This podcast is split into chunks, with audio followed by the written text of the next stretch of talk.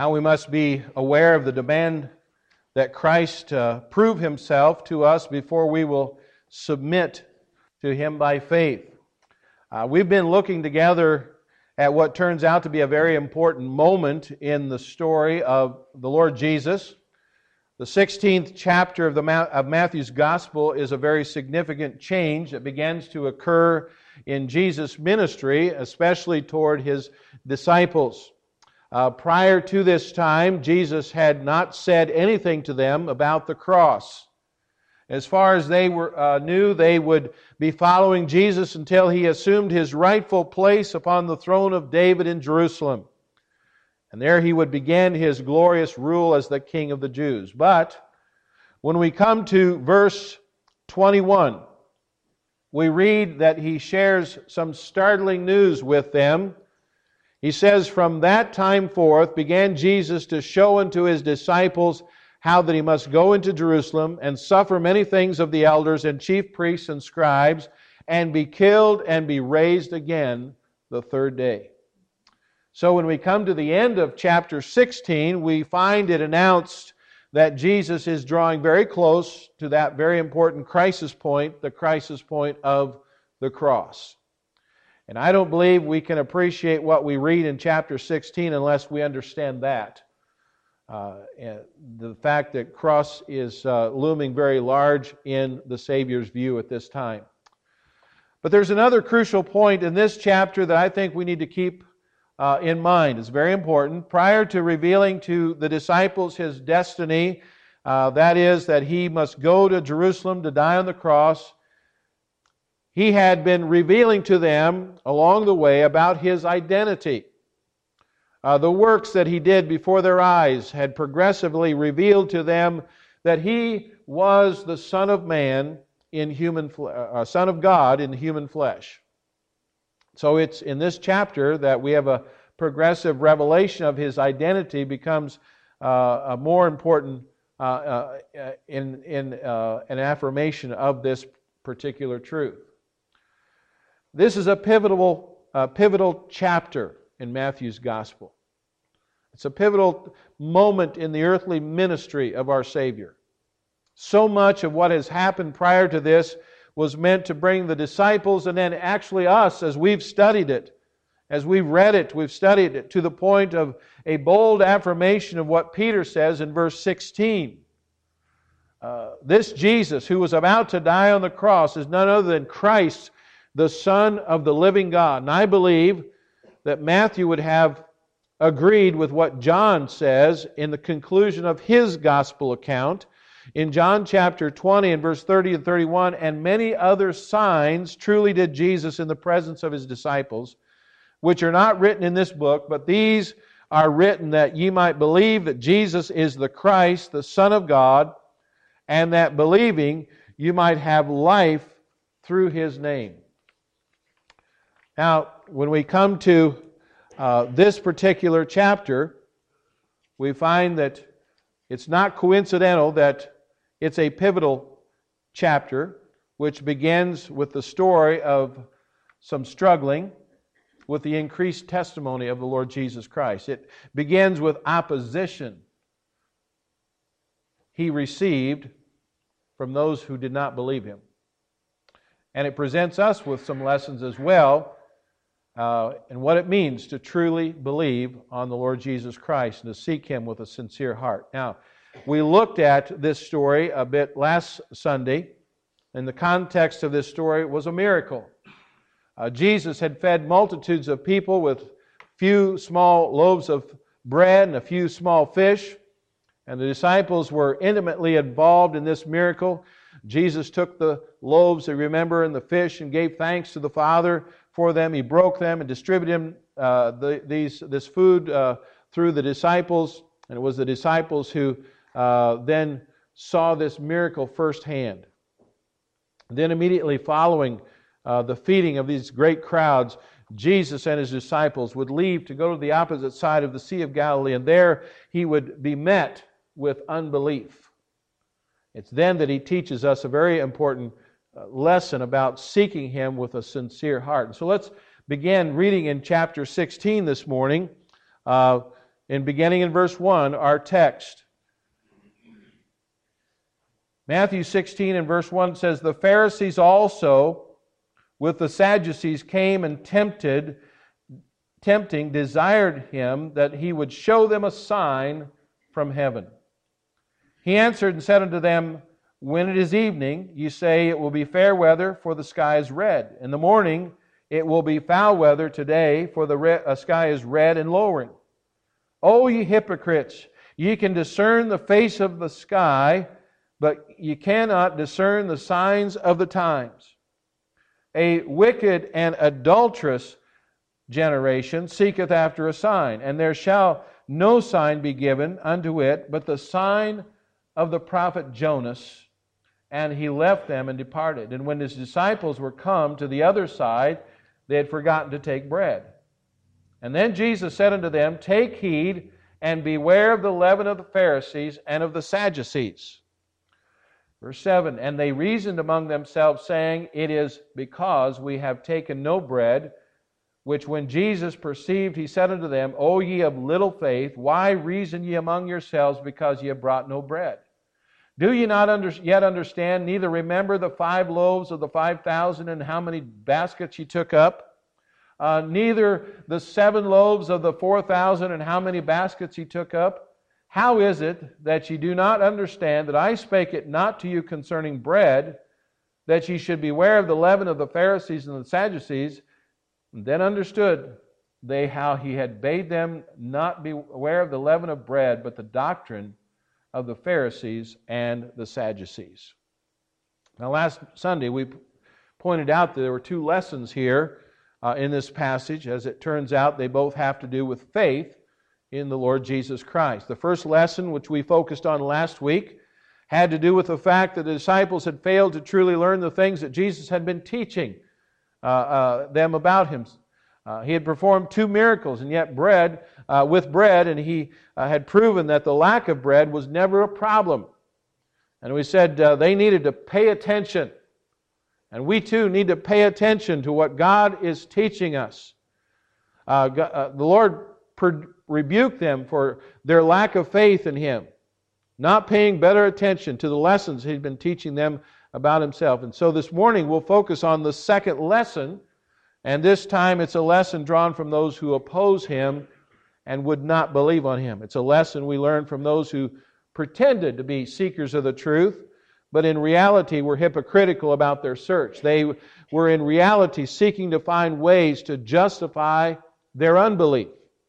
And what Jesus teaches his disciples from this is that they must beware of demanding signs from Jesus, demanding that he first prove himself to them before they would submit to him, uh, to him uh, by faith. And so let's look closer at this uh, passage this morning. Begin first by noticing the demand Jesus received. The demand that Jesus received. And we notice here his opposers. Who was it that made this demand? Well, it was the Pharisees and the Sadducees. Uh, they would join forces together to make this demand of Jesus, and it must have been remarkable to those who witnessed it, uh, because it would have been hard to find uh, two viewpoints more opposed to one another than those of the Pharisees and the Sadducees. Now, as we look at the Pharisees, uh, that particular group were a religious or political party that had its origin about 200 years before Jesus ever walked on the earth. And at that time, when it seemed as if the whole world was embracing Greek culture, the group of Jewish people arose to combat its influence and preserve the Jewish ways. Eventually, there was one branch of this group that kind of established itself uh, in the regular Jewish life, but they were careful to keep itself uh, separate and distinct from the contaminations of the pagan culture. They were what we would call separatist. Uh, they uh, were eventually named uh, uh Phariseos, which is uh, from the Hebrew word parash, means to separate. And so uh, esteemed the oral traditions that were formed around the law of Moses, they developed a rigid and burdensome set of distinct applications of the letter of the law. They came up with some 600 plus more regulations and laws than what God had given to Moses. Uh, the second group was the Sadducees. And like the Pharisees, they were also political and religious party in the Jewish culture. Some scholars believe they took their name from a high priest in the days of King Solomon by the name of Zadok. The Sadducees rejected the oral traditions that the Pharisees had held to. They believed only the five books of Moses Genesis, Exodus, Leviticus, Numbers, and Deuteronomy. Uh, they said those are the only books that were authoritative. And while the Pharisees believed in angels and spirits and the resurrection of the dead, the Sadducees did not. Now, by the time Jesus comes around, the Sadducees were the ruling party of Jewish cultural life. Uh, they were generally very wealthy men. They generally tried to get along with the Roman government, but both groups fought against each other uh, for dominance in their views over the hearts and minds of the Jewish people. And so we have these two groups of people that came to Jesus, two opposing groups within themselves. Now they're going to kind of team up and oppose the Lord Jesus Christ. They came together against the Lord. And even as it says in Psalm 2, verse 1 and 2, why do the heathen rage? Why do the people imagine a vain thing? The kings of the earth set themselves, and the rulers take counsel together against the Lord. And that's what's happening here uh, with the Pharisees and the Sadducees. Now, notice, secondly, the demand. The demand. They asked that he would show them a sign from heaven. Now, to appreciate what an outlandish request this is, you have to put things in their context. Jesus had performed a wonderful miracle, you remember. He had fed a multitude of people, 4,000 men, plus the women and children, with a few loaves of bread and a few fish. Prior to that, he had fed 5,000 men, plus the women and, and children, through a, a similar miracle. And there were many times that Jesus had healed multitudes of sick people. He had cast out demons. He had cleansed the lepers with a touch. He had given sight to the blind. He had cast out demons with, uh, with just a command. And these miracles all testified together to the fact that Jesus Christ was and is the long awaited promised Messiah, through whose ministry the scriptures said was to heal the blind, to uh, heal the deaf and the lame and the dumb, as we saw in Isaiah chapter 35. What's more, these were not things he did in the hiding, he did them very publicly. And in this delegation of Pharisees and Sadducees who wanted a sign from heaven, they would have to confess that really had been given many signs already. In fact, they'd have to confess that they'd been given one notable sign in particular. We're told that at Jesus' baptism, and lo, the heavens were open unto him, and he saw the Spirit of God descending like a dove, lighting upon him, and lo, a voice from heaven saying, This is my beloved Son, in whom I am well pleased. And this became also the testimony of John the Baptist to uh, some of these same inquisitors who said, and John bare record saying, I saw the Spirit descending from heaven like a dove, and it abode upon him. And I knew him not, but he that sent me to baptize with water, the same said unto me, Upon whom thou shalt see the Spirit descending and remaining on him, the same as he that baptizeth with the Holy Ghost. And I saw and bear record that this is the Son of God. This was a sign they had missed the baptism of Jesus. But in spite of this, they wanted more. They demanded a sign from heaven. Perhaps they wanted to see uh, him cause the winds to blow from the clouds and part the sea like he had done in Moses' day. Perhaps they wanted him to cause the sun to stand still in the firmament as he did in Joshua's day. Perhaps they wanted him to cause fire to come down from the sky and consume the offering as he did in Elijah's day. In any event, they weren't satisfied with how Jesus had already proven himself. They were not satisfied with what God had already done to testify of him.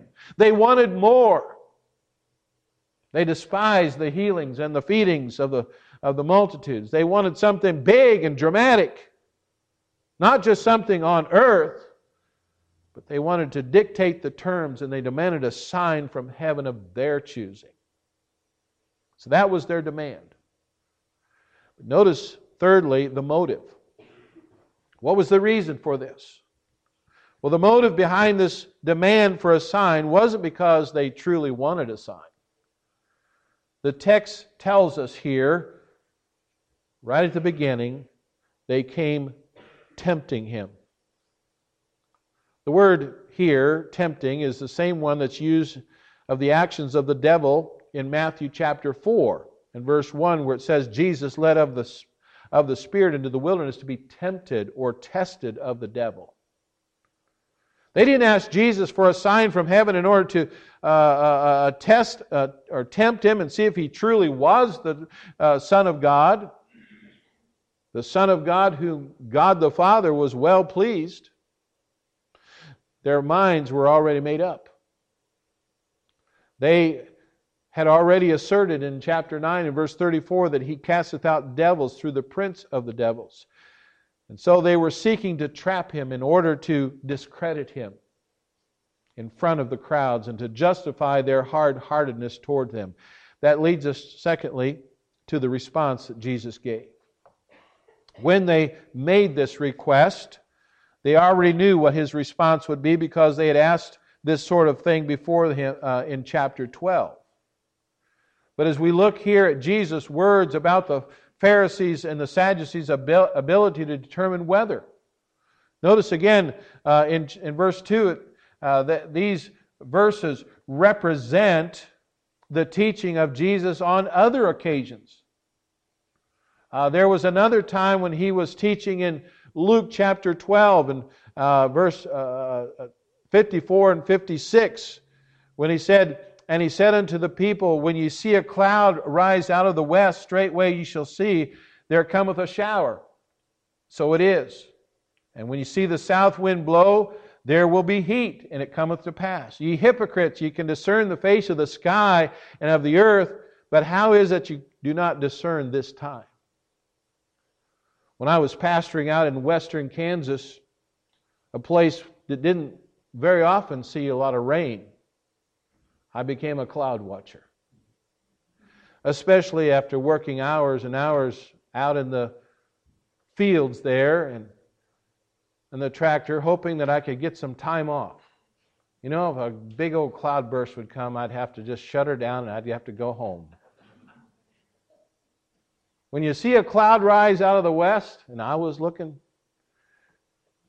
back in those days when I was doing that, if a cloud began to build up and get some height, you knew you had a thunderstorm coming.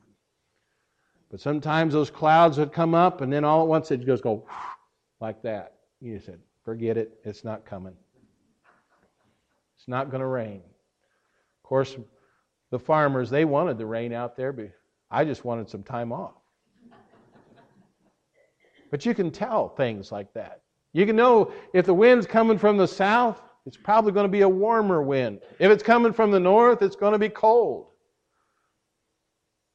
So, very practical things. Now, uh, we use the saying that we have here in another form. We say, red sky at night, sailor's delight.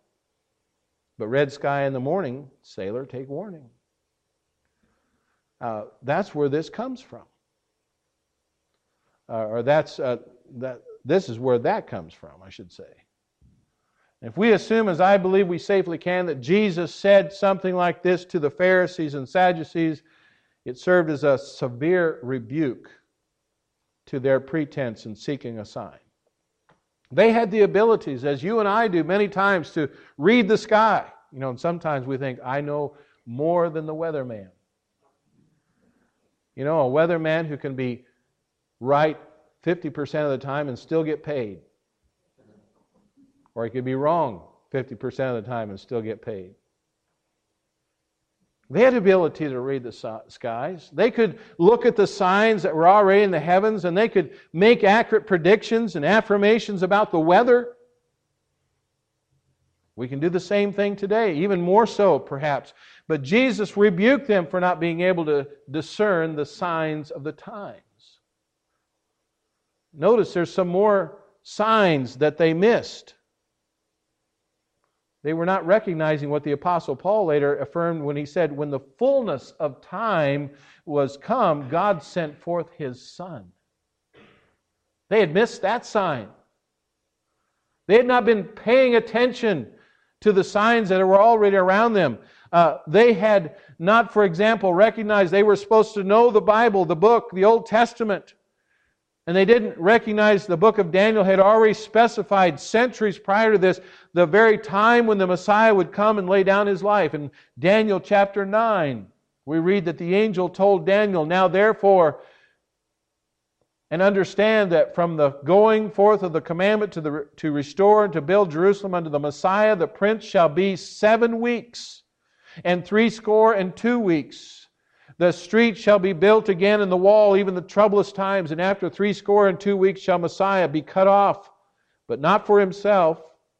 And the people of the prince shall come, shall destroy the city and the sanctuary, and the end thereof shall be with a flood, and unto the end of the war desolations are determined. A week. And Daniel was a, a prophetic seven years, one week, and a command of King Artaxerxes to rebuild the temple in 445 BC to a passing of a total of 69 weeks of years. And we come to the time when Jesus died on the cross. And they should have been watching. They should have seen this sign because the signs of the times pointed to his coming. It's a sign they missed the prophecy of Daniel, nor had they recognized the promises of the Old Testament about the coming of John the Baptist. They should have recognized John for what he said he was. The voice of one crying in the wilderness in John chapter 123, but that was promised in Isaiah 40 and verse 3 where it says, The voice of him that crieth in the wilderness, Prepare ye the way of the Lord. Make straight in the desert a highway for our God. Every valley shall be exalted, and every mountain and hill shall be made low, and the crooked shall be made straight, and the rough places plain, and the glory of the Lord shall be revealed, and all flesh shall see it together, for the mouth of the Lord hath spoken it.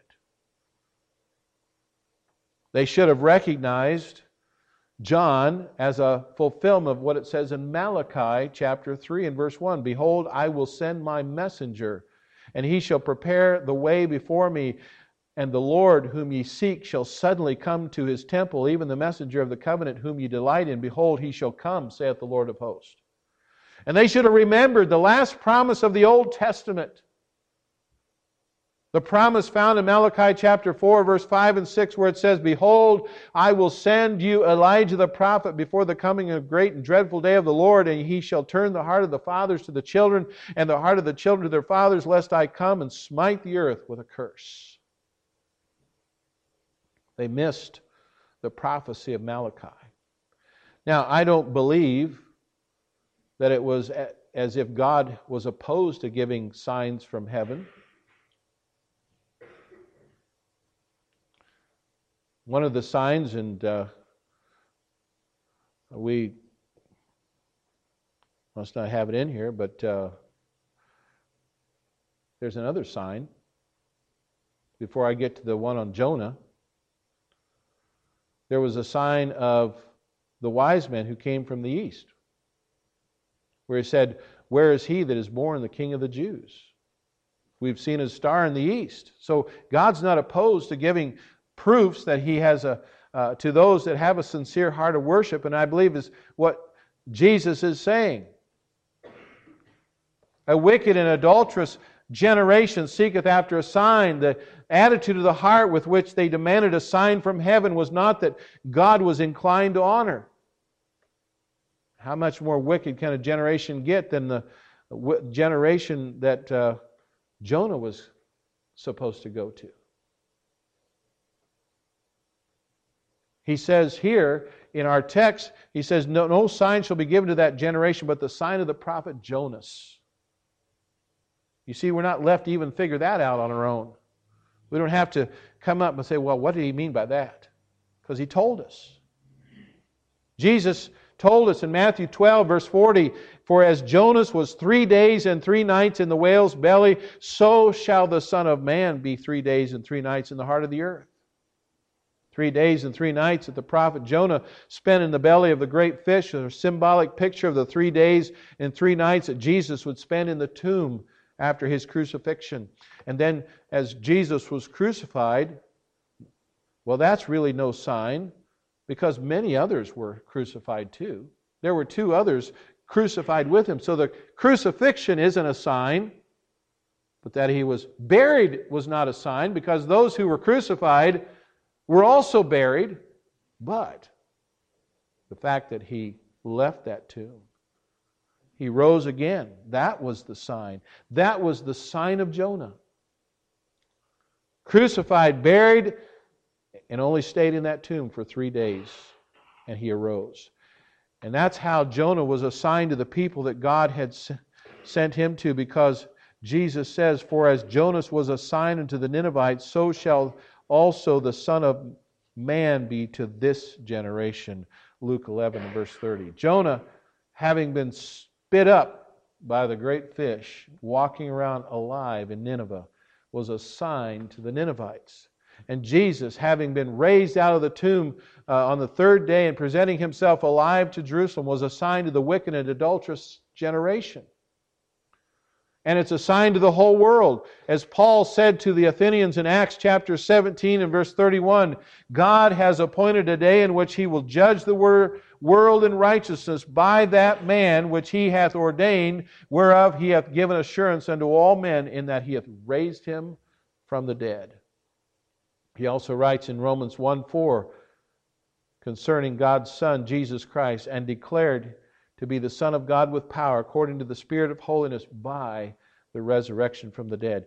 You see, the uh, Pharisees and the Sadducees, they came to test Jesus. But the resurrection is what tests all people. To those who are seeking a sign uh, in order to justify their unbelief, the resurrection of Lord Jesus is the only sign that they'll be given. And even then, they'll not believe it. But to those who generally see, uh, genuinely and sincerely seek the truth, the resurrection is the only sign that's necessary. And that leads us to the warning that Jesus gave. After this encounter that Jesus had with the Pharisees and the Sadducees, he told his disciples, he warned them, and that was our verse from last week, Jesus told his disciples, Take heed and beware of the leaven of the Pharisees and Sadducees. You see, Jesus uses leaven or yeast, a symbol of that which is small, operates and spreads in a hidden way. And that what once allowed into a thing, it spreads its influence and it ends up permeating the whole thing. And just as the little leaven leavens the whole lump, a little leaven of the Pharisees and Sadducees would work as well and work its way in and spread its influence and permeate the whole person, uh, whole of a person's soul. Well, the disciples, you remember, they misunderstood this. They thought Jesus was talking about literal bread. But he corrected them, and he says, How is it that you do not understand that I spake it unto, uh, not to you concerning bread? that ye should beware of the leaven of the Pharisees and the Sadducees. And he goes on to tell them, Then understood they that bade them not beware of leaven and bread, but of the doctrine of the Pharisees and the Sadducees. And so here Matthew explains that Jesus spoke of the doctrine of the Pharisees and Sadducees. Now, what does this mean? I believe we're given the fullest explanation in Matthew 23. And we'll study that chapter when we get to it. But as you go back to Luke chapter 12 and verse 1, we're told that Jesus, on another occasion, gave us the answer about the leaven of the Pharisees and the Sadducees. He said it's hypocrisy. And I believe that is specifically what is meant in that, this particular context as well. The outward form of what the disciples needed to be on guard for against from the Pharisees and the Sadducees Sadducees was their doctrine or their teaching. They appeared in the eyes of people to be sincere seekers of the truth, but inward nature of that which they were doing, the dangerous leavening aspect, was that of hypocrisy. They were pretending to seek the truth, but they were not seeking the truth at all. They were pretending to be religious. And they were religious, but they were not truly religious in the sense of God's viewpoint. All the signs and the evidences were pointing to the fact that Jesus is the long awaited Messiah, the Son of God, the King of the Jews, and they didn't want him. They didn't want to bow down to him. They did not want to worship him. They did not want to accept God's plan of the cross. Their pursuit of truth was a sham. And so Jesus is warning his disciples, and he's warning you and me today. Beware of that attitude. Be on guard against the uh, hypocritical pretense of seeking the truth, often characterized by seeking signs. I believe what God says if He does this or that. Oh, I'll put my faith in Jesus if He shows me the evidence I demand of Him. It's all right here. There's no more that you need. The reality is, He's already given to us the evidence we need to have saving faith in the cross of Jesus Christ. And to ask more is to ask out of a wicked and adulterous heart. Now, in closing, I'd like to point out that not all of these Pharisees were hypocrites. There was at least one who had already seen the signs he had studied them and he sought the Lord Jesus in sincerity. Remember who he was? You'll find him in John chapter 3. There was a man of the Pharisees named Nicodemus, a ruler of the Jews. The same came to Jesus by night and said unto him, Rabbi, we know that thou art a teacher come from God, for no man can do these miracles that thou doest except God be with him. And note it was that this could be known, for no man can do these miracles that thou doest except God be with him. Nicodemus, the Pharisee that believed Jesus, was a teacher come from God. And Jesus responded to his faith by giving him more. He taught him even more. He taught him that he must be born again. He gave him those words that led to the salvation of countless numbers of people ever since. He gave Nicodemus the words, For God so loved the world that he gave his only begotten Son, that whosoever believeth in him should not perish, but have everlasting life.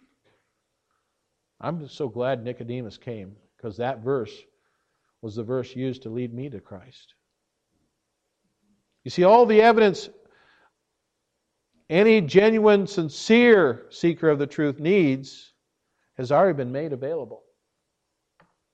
All that God has revealed about Jesus is sufficient for a sincere faith in Him and His cross. And now it's up to us to receive it by faith, believe it. Believe on the sacrifice of, on the cross that He made on our behalf.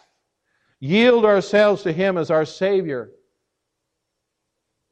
May God help us to believe with the sincerity of heart and beware of the leaven of the Pharisees and the Sadducees. Let's bow our heads in prayer. I wonder this morning, why are you in church? I trust it's because you are a sincere seeker of the truth. I trust you're not here because of your hypocrisy, that you want to appear to be religious, that you just want to appear to be interested in the things of God, but that you are truly interested in what God has for you. If you do not know Jesus Christ as your personal Savior, then today would be a day to come to Him in sincerity and truth and accept what He's given to us as the signs from heaven His death, burial, and resurrection and put your faith and your trust in Him. As a Christian,